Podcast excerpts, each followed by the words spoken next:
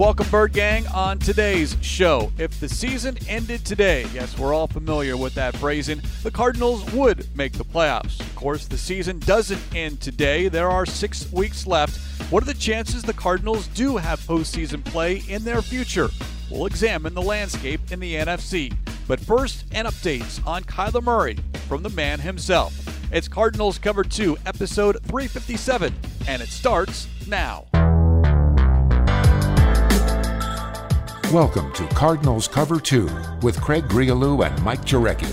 Cardinals Cover 2 is presented by Hyundai, proud partner of the Arizona Cardinals, and by Arizona Cardinals Podcasts. Visit azcardinals.com slash podcasts. Murray rolls to the right, throws near side to Fitz, caught, and he's into the end zone for the touchdown. Here's Craig Grialou and Mike Jurecki. It may have been the most anticipated practice since his first practice. MJ, we're talking about Kyler Murray on the practice field here on this Tuesday, which is unusual to begin with. More on that in a moment. But because of what happened on Thursday and that reported AC joint sprain that he suffered, according to Ian Rapoport, the Cardinals really haven't come out and said exactly what happened. But we do know Carlos Dunlap landed on Murray, and that kind of crunched him between the ground and Dunlap. So, yes, the shoulder was an issue on Thursday Night Football. How would it affect Murray this week? That's what we want to know. That's what the Bird Gang wants to know. We'll hear from Murray, quote, I feel fine. I feel good, end quotes. So we'll see. Again, it's Tuesday game on Sunday, but the fact that he was on the practice field today, although during the open portion of practice, he was working on his own on the side. So again, we don't know exactly what happened the rest of practice, but good to see number one on the field. Period. Yeah, and you know, I, I you know, last week we got a report that it was an AC joint, and he was, um, you know, scheduled to play. And you know, it's early in the week, and one thing when you're out there for the open portion of practice uh, is how much warm up he does, um, throwing in, in the nets, and then, you know, Cliff's working with him and you know they, they have some certain drills and they got the you know he's you know sometimes he's chopping his feet and he's got to throw on the run.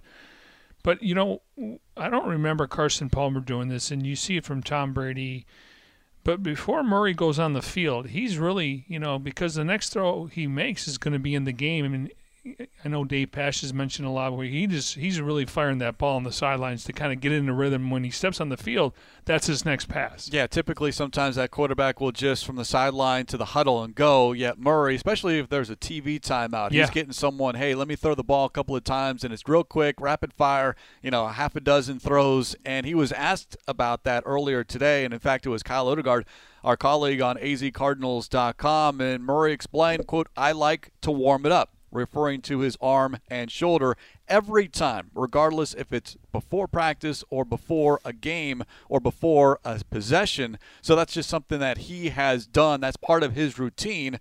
And it is a little unusual because you think, you know, hey, you know, you only have so many throws in that shoulder.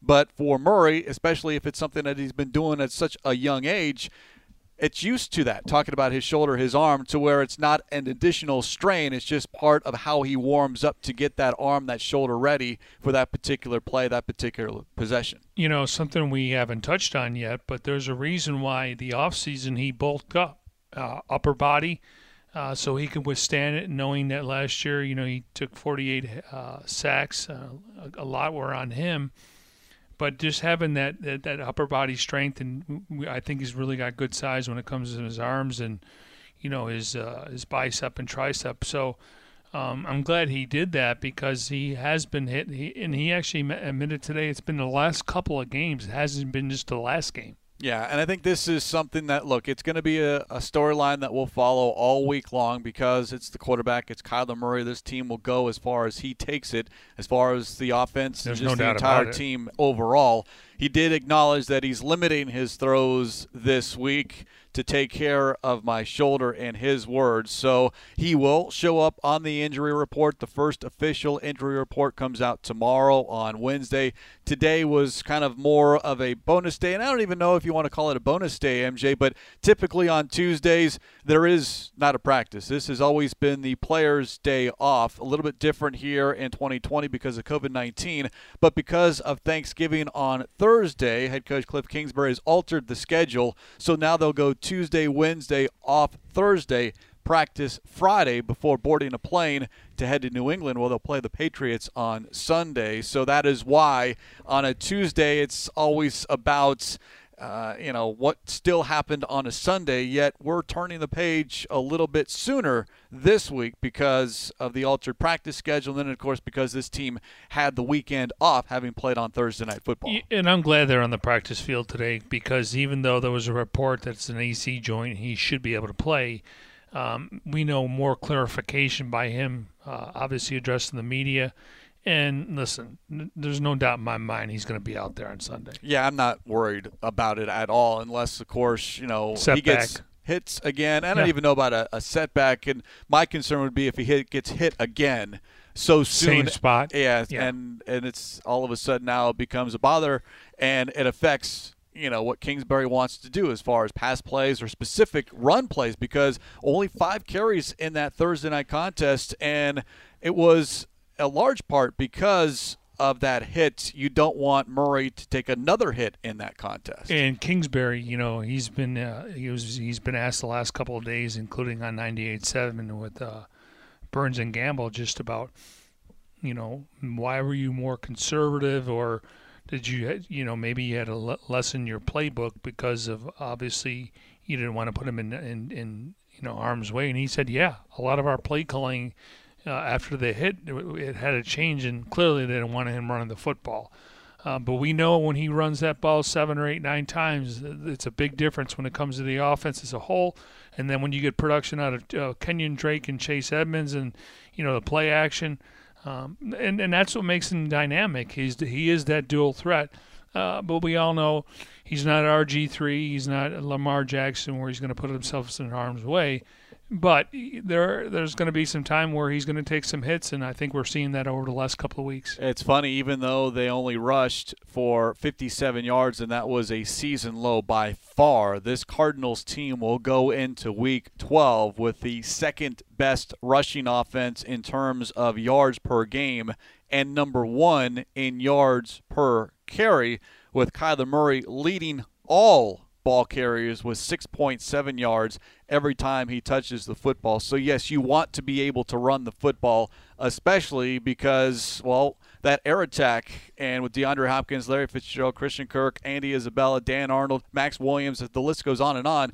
But in order to pass the ball, you have to have somewhat of a threat of a running game, and the Cardinals did not have that in that second meeting against the Seahawks. No, and, listen, uh, we, we've been very complimentary of the offensive line. I mean, you, you're not going to roll snake eyes the entire season, but I, I think when they go back to the drawing board and the fact that he did get hit seven times, or in the first game he didn't get hit, um, you know, Sean Kugler is going to challenge his guys. I mean, they, they put out some bad film there. Um, but again, body of work, still averaging over five yards a carry, still averaging what 155, 60 yards a game on the ground, and that's who they are.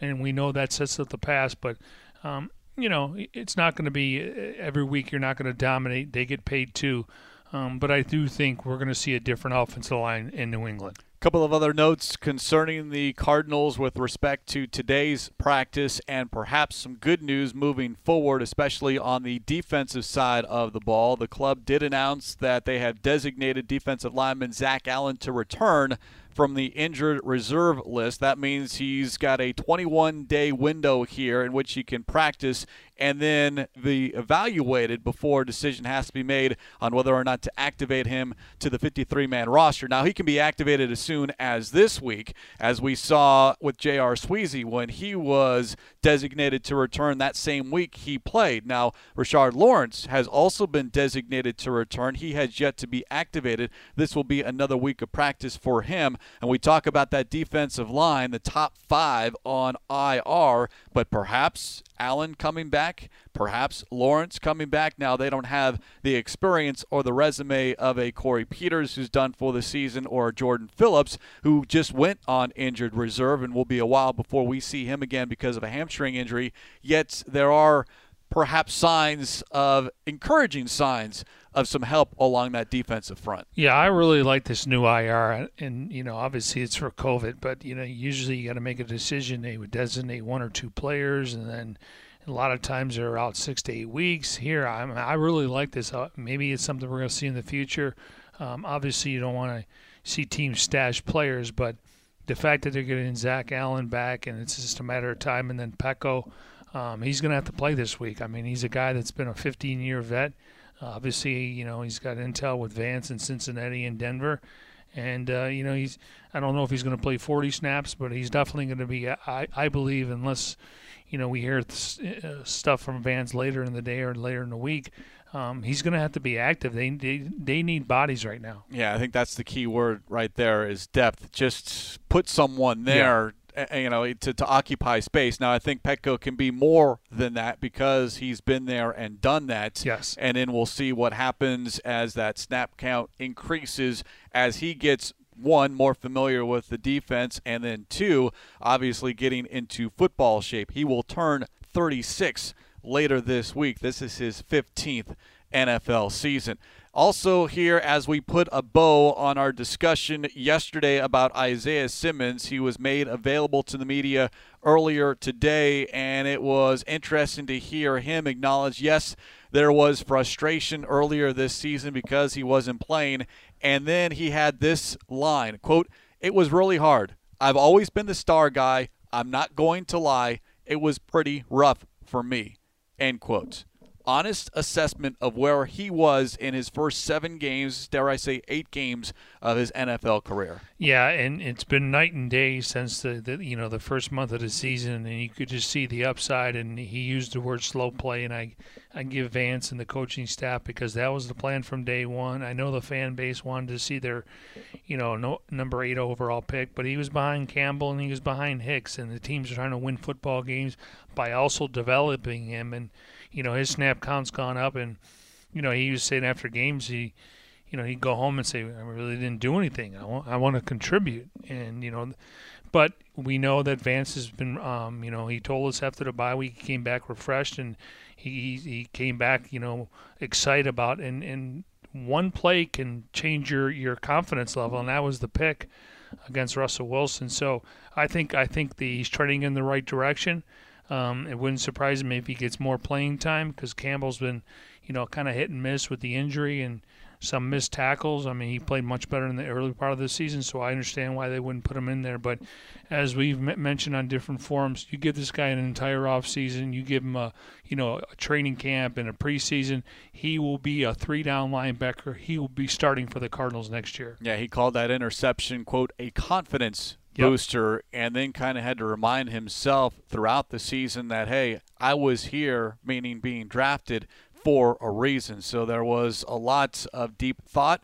And then, of course, relying on family members and close friends to kind of get him through this. And here he is on the other side of all that. And you're looking at him not only increasing his snap count, but having a role throughout the game, especially on a defense that I think right now could really use a shot in the arm by the name of Isaiah Simmons. Yeah, and, and, and use some athleticism and speed and you know physicality and you know he's playing on special teams. I mean, uh, nothing against Hicks and Campbell, but you're talking about a young stallion right here who's obviously you know much younger and more athletic. Even though those guys are are veteran guys and they can get it done with savvy and technique, but I think it's good to have some youth out there you know, besides Budda Baker and some other guys, because um, they bring energy to the team versus just relying on your veteran players. A reminder, Bird Gang, make sure you update to the latest version of the Cardinals mobile app today. The update features an all-new redesigned home screen experience. Visit azcardinals.com slash app for more. As we continue here on this Tuesday, Cardinals cover two presented by Hyundai, proud partner of the Arizona Cardinals. And as promised, MJ, we kind of alluded to this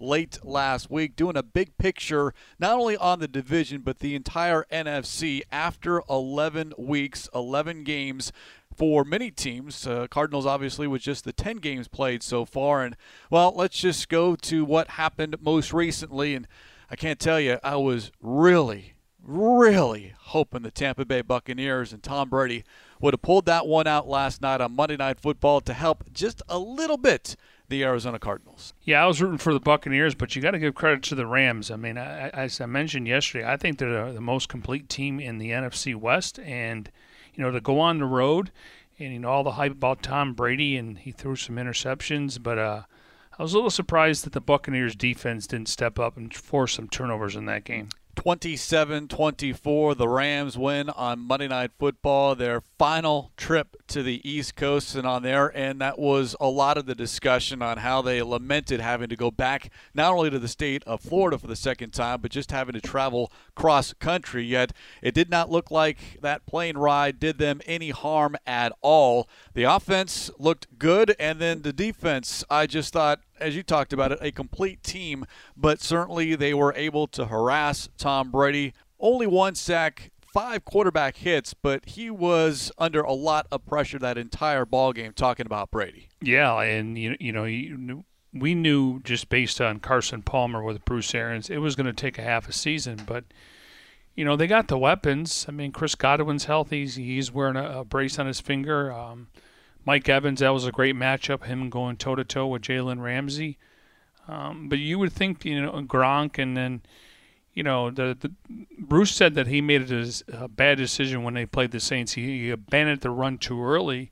And so last night they wanted to run the football. And then Leonard Fournette, he had a couple different drops. Um, but, you know, Ronald Jones. But give credit to uh, Jared Goff and Sean McVay because between Cooper Kupp and Robert Woods, man, they couldn't stop those guys. Kupp 145 yards receiving, Woods 130 yards receiving and a touchdown. Goff overall 39 of 51. He dropped back 51 times for 360 plus yards and three touchdowns. Again, the difference in this contest Matt Gay, a 40 yard field goal with 2.36 left, and then the win sealed by safety Jordan Fuller, who picked off Tom Brady with a minute 57 to go. And the Rams now 7 and 3, 1 and 1 in the division. And that win, MJ, vaulted the Rams to first place in the division, and more importantly for them, the two seed in the NFC. We talked about the Rams a couple of weeks back, and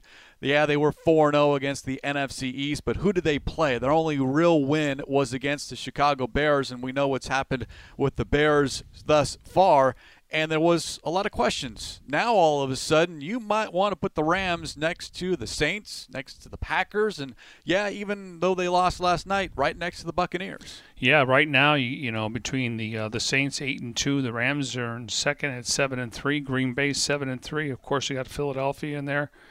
You know, you just look at the Rams' remaining schedule. Okay, so they'll they'll host San Francisco. Um, they'll play at Arizona.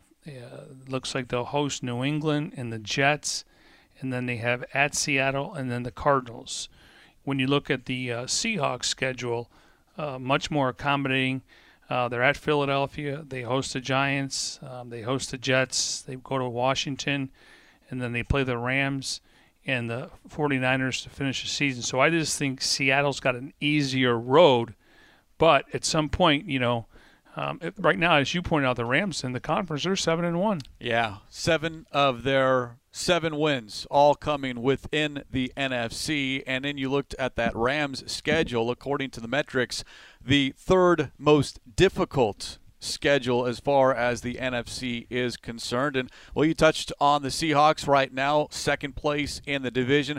They are the fifth seed in the NFC, and of course, they enjoyed their mini bye week after beating the Cardinals 28 to 21. Russell Wilson still has not lost three games in a row, and it's more about the defense with Seattle right now. We'll get to the injury note and a significant injury note with regard to tight end Greg Olsen, but the addition of Carlos Dunlap, what his presence, and sometimes that's all it is, his presence. He has three and a half sacks in three games, but the Seahawks as a team, 13 sacks since his arrival. Wow.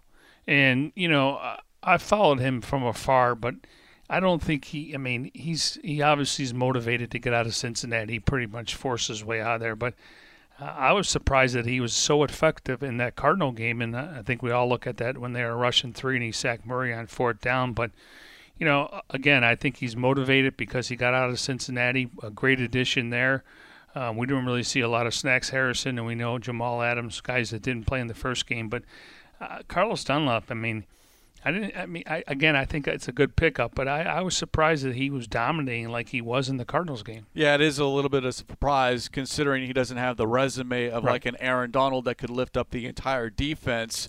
But sometimes that all it is is just the spark, if you will. And you talked Change about scenery. it exactly, wanting to get out of Cincinnati, and then all of a sudden feeling rejuvenated. The fact that now all of a sudden you were, uh, you know, on a last place team, and then you get promoted, if you will, to not only a first place team at the time, but now all of a sudden right in the middle of the playoff picture. Yeah, I mean, it couldn't have worked out better for him, and you know, usually you know, uh, you could just see that there was a lot of tension. He put his house up for sale, and he, he really forced his way out. And Mike Brown, in fairness to him, sometimes he doesn't buckle, but at this point in time, I think it was best for their team. You mentioned Snacks Harrison officially signed to the active roster yesterday as the Seahawks made a number of roster moves, including placing Greg Olsen on injured reserve. He's expected to miss four to six weeks with a left foot injury. That four to six week timetable, that's either at the end of the season, potentially the playoffs. It does not look good for him. Olsen, though, went to social media tweeting, quote,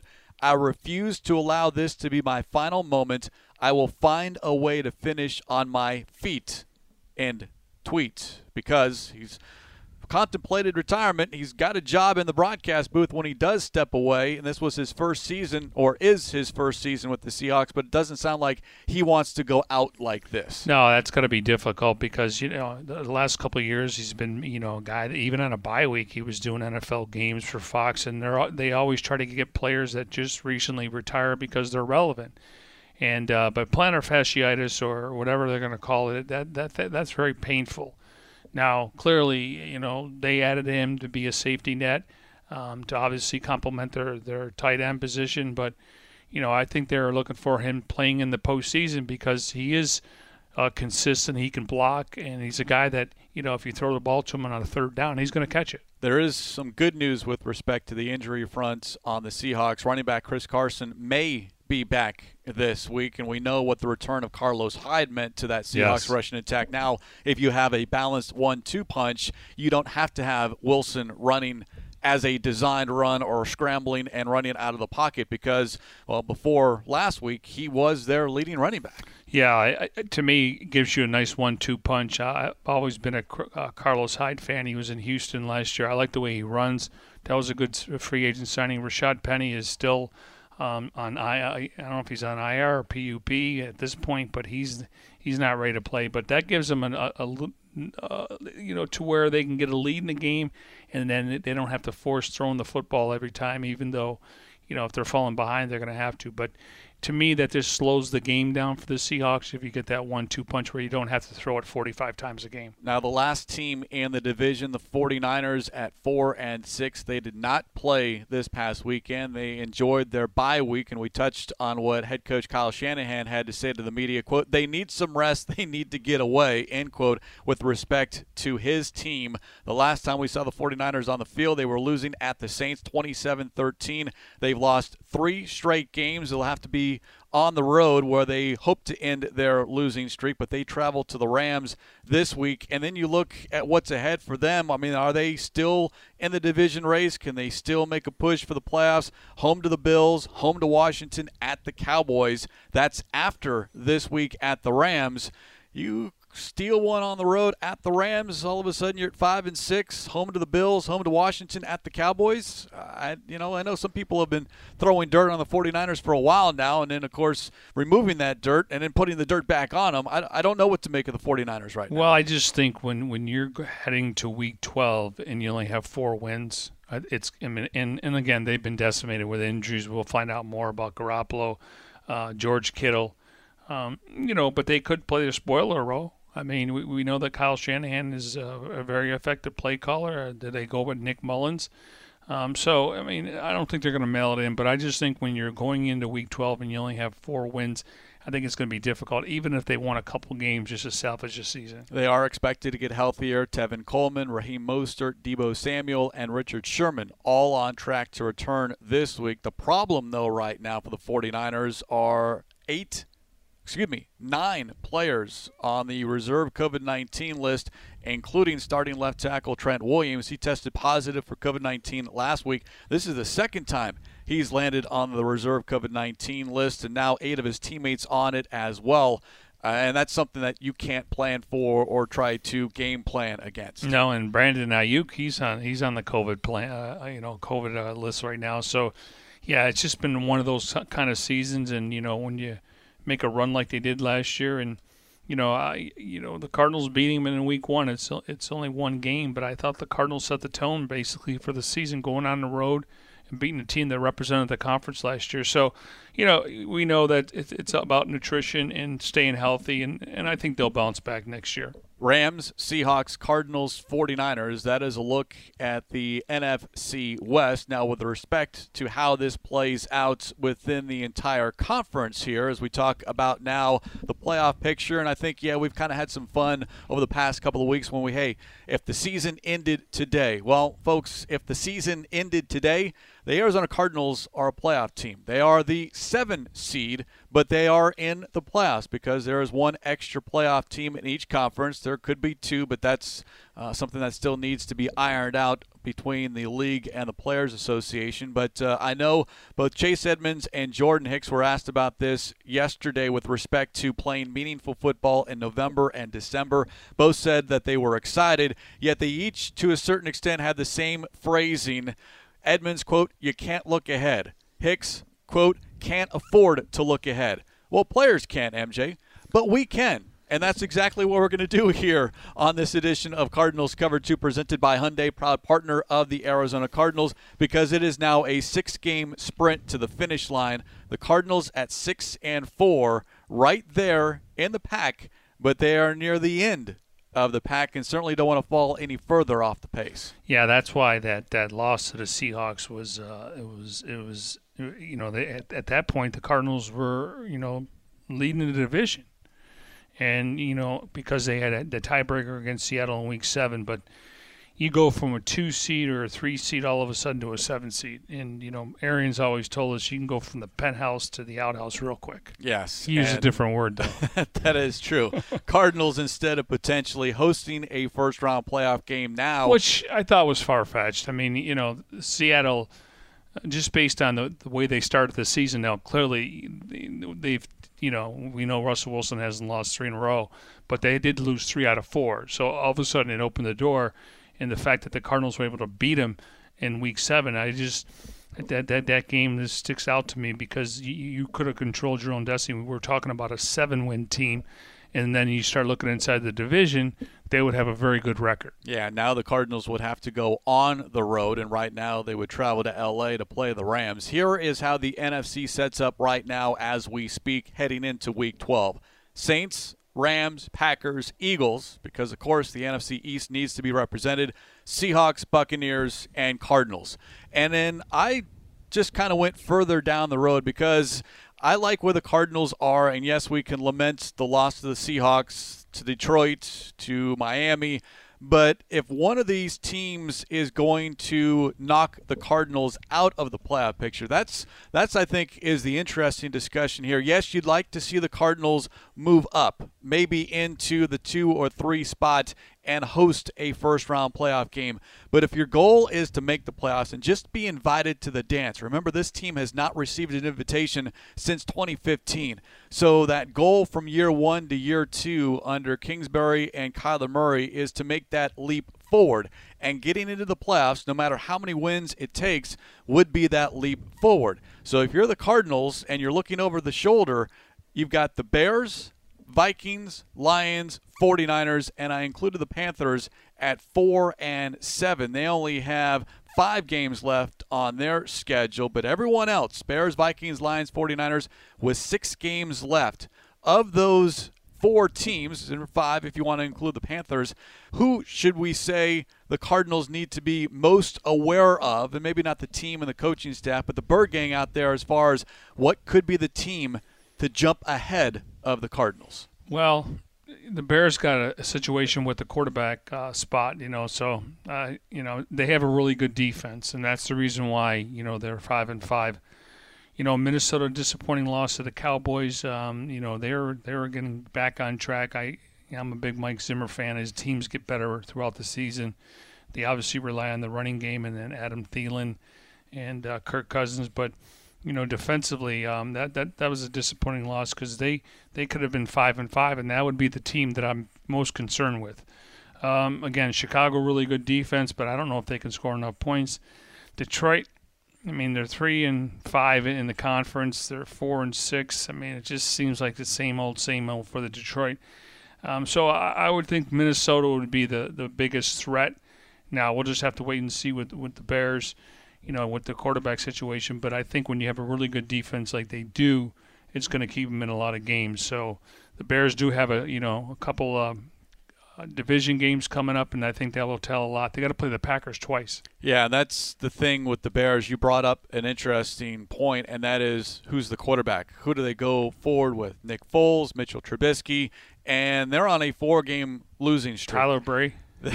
hey, okay, hey, hey, all hands on deck at yeah, this point. This you know, point, yeah. whatever's behind door number three, if you will, trying to figure out who to put under center for Chicago. But this was a team that I don't know how many people really bought into, even when they got off to such a hot start. And now because they've lost four in a row, they might just be an afterthought even though they are sitting at number eight. But their next six games are their final six games, and it's bookended by games against the Packers. They go at Green Bay, home to the Lions, home to the Texans, at Minnesota, at Jacksonville, home to the Packers. So that's a tough three game stretch to close the season with two on the road, including a trip to Florida, and then, of course, closing out with the Packers. Now, that Green Bay game in week 17, does it mean as much to Green Bay at that point? Who knows? That's what you always worry about on that final game of the regular season. But that's a tough stretch, especially when you're talking about two games against the Packers, who right now sit at the three seed in the NFC. Yeah, and and if you look at Minnesota, they have the Panthers at home, Jacksonville at home, then they go to Tampa, then they host Chicago, and I got to play the Saints. That's a tough game, and you're trying to clinch, and then they finish out with the Lions. So Minnesota to me would be the biggest threat uh, as of today. I'd feel a little bit more concerned about the Vikings if they had beaten the Cowboys, yes. and all of a sudden you're at five and five. I think that will be one of those games that if you're a Minnesota fan, you point to and say, what could have been, especially yes. if you fall a game out of the playoff picture. Well, and, and if the Bears, you know, depending on the, the, the remaining schedule, and obviously got division games, I think once you get to seven, eight losses, I think you're out. I think nine and seven could get you in this year. But you know, you start looking at Chicago five and five, Minnesota. I mean, they can't afford any more loss. I mean, they they if they get to eight uh, losses, I, I, think that's going to be difficult to get in. So we just need to look at it, and, and I'm just uh, excluding Detroit there. But I, I, do think Minnesota just just the way they run the football.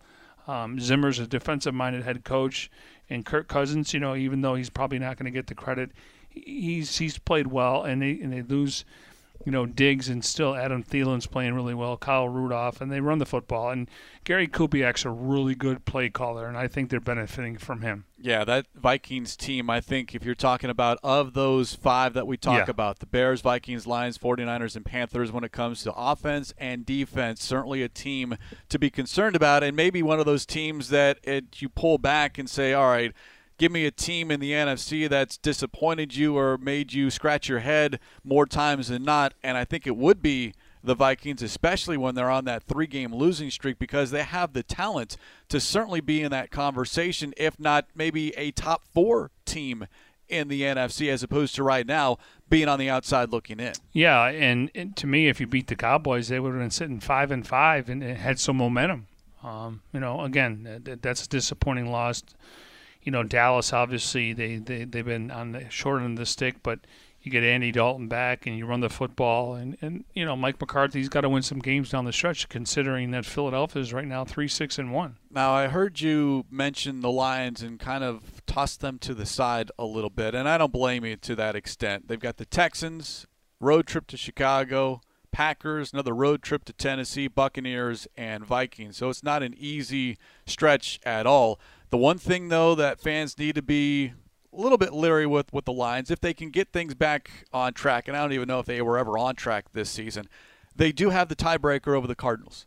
And that's the one thing that you have to put a little asterisk next to when you're talking about the Lions, and to a certain extent the Panthers, although with seven losses, right. can you run the table and get to nine wins? I mean, they have to go on a five game winning streak to close out the season. They just beat Detroit, so that would make it a six game winning streak to end 2020, and that would put them at nine and seven. They too would also have the tiebreaker over the Cardinals. Yeah. So, but again, if you start to get to seven, eight losses, I, I think you're going to be on the outside looking at it. But I do think nine and seven could be the, the seven seed. And you know, you look at Arizona's schedule.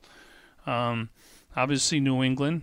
Uh, then they come back and they play the Rams, and then the Giants, and then the Eagles and then San Francisco, which hopefully they can sweep them, and then the Rams. That that could come down if if the Rams are you know have a stranglehold on on the division, then all of a sudden you're you're basically jockeying for position with the Seahawks. So, you know, you look at some of these um, percentages when it comes to the Cardinals. Uh, going into the last uh, month of this or last six games of the season, you know, their their winning projected team percentage by week um, 72% against the Patriots, 55% against the Rams, 64% against the um, uh, the Giants and the Eagles, and then 45%. So on paper, the Cardinals have a favorable schedule. It's just you still haven't played the Rams twice, but you do get the, the Niners, and we'll see where, where they are. And then you get the Eagles and Giants, and to me, those are very winnable games. The contest against the Patriots, Giants, and Eagles, if you're being realistic, and I know no player likes to say it, but as we referred to it earlier here, we can, as fans and media, you can't afford to lose any one of those three games.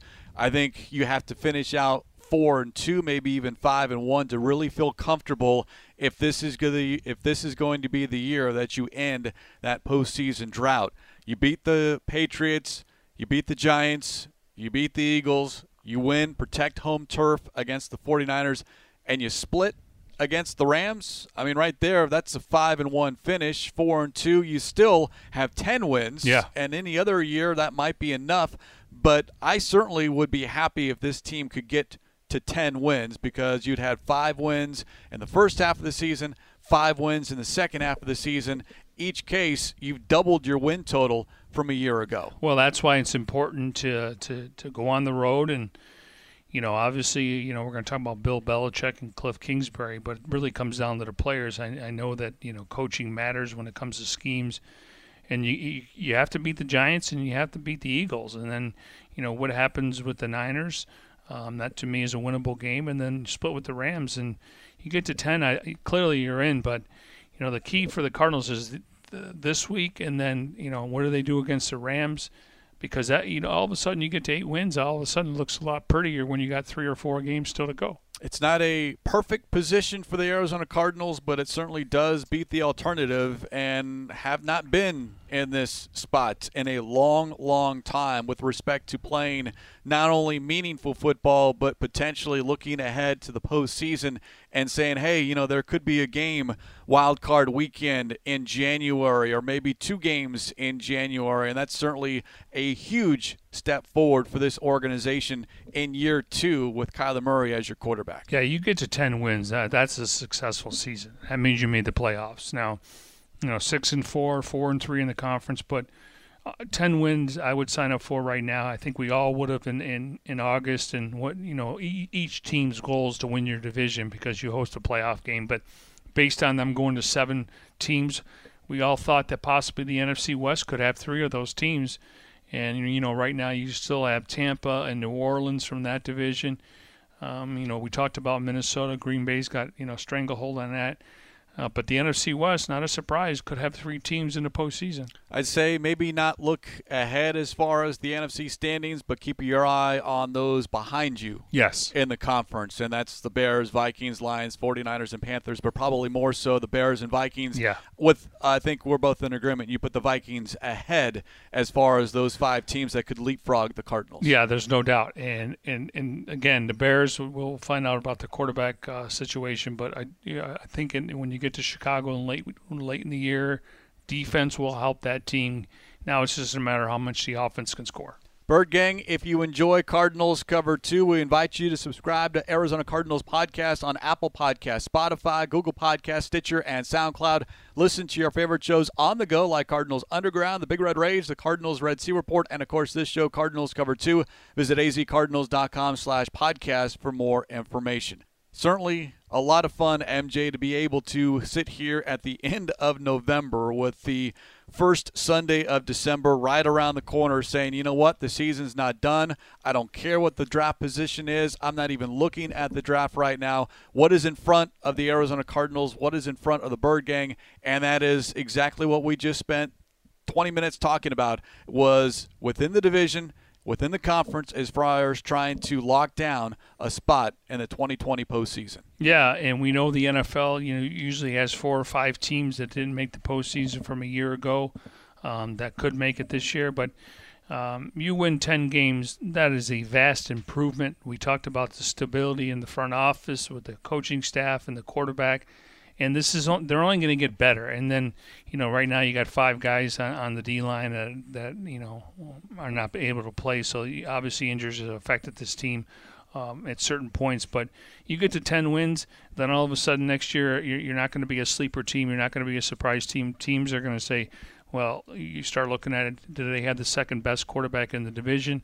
Uh, how do they rank with the wide receiver position across the board? So uh, the future looks bright, but clearly you have to finish what you're you're doing this year because not missing the playoffs would be disappointing to me. Yeah, six games left to go. It doesn't sound like a lot, and it's going to be over in a matter of moments. But this is certainly a, now a stretch that the Cardinals have to take advantage of if they ultimately want to get where we want them to get to, and that is the playoffs, and be invited to that party in 2021, officially 2021, with respect to games, playoff games in January. And you want to be playing your best football down the stretch. I mean, again, yeah, don't limp into the postseason. Right, and you, you don't even know if you get to nine or ten wins, okay, we're good. No, I mean, you really want to be playing your best football, and you're going to get some good tests when uh, when you're playing the Rams twice. Obviously, you know it's a road game um, going to New England. But yeah, you, I mean, you don't want to limp into the playoffs. So if you get to 10 wins, that means you were four and two in your final six, and you're 10 and six, and, and you want to be playing meaningful. But this is something we haven't had, and you bring it up a lot. Is playing meaningful football in November and December, and we can check that box so far an opportunity to get win number seven coming up this Sunday at New England. Much more on that contest as the week unfolds. And on that note, we will put a lid on this edition of Cardinals Cover 2 presented by Hyundai, proud partner of the Arizona Cardinals. As always, special thanks to our executive producer, Jim Alejandro. For Mike Jurecki, I'm Craig Grialou. We'll talk to you next time here on Cardinals Cover 2.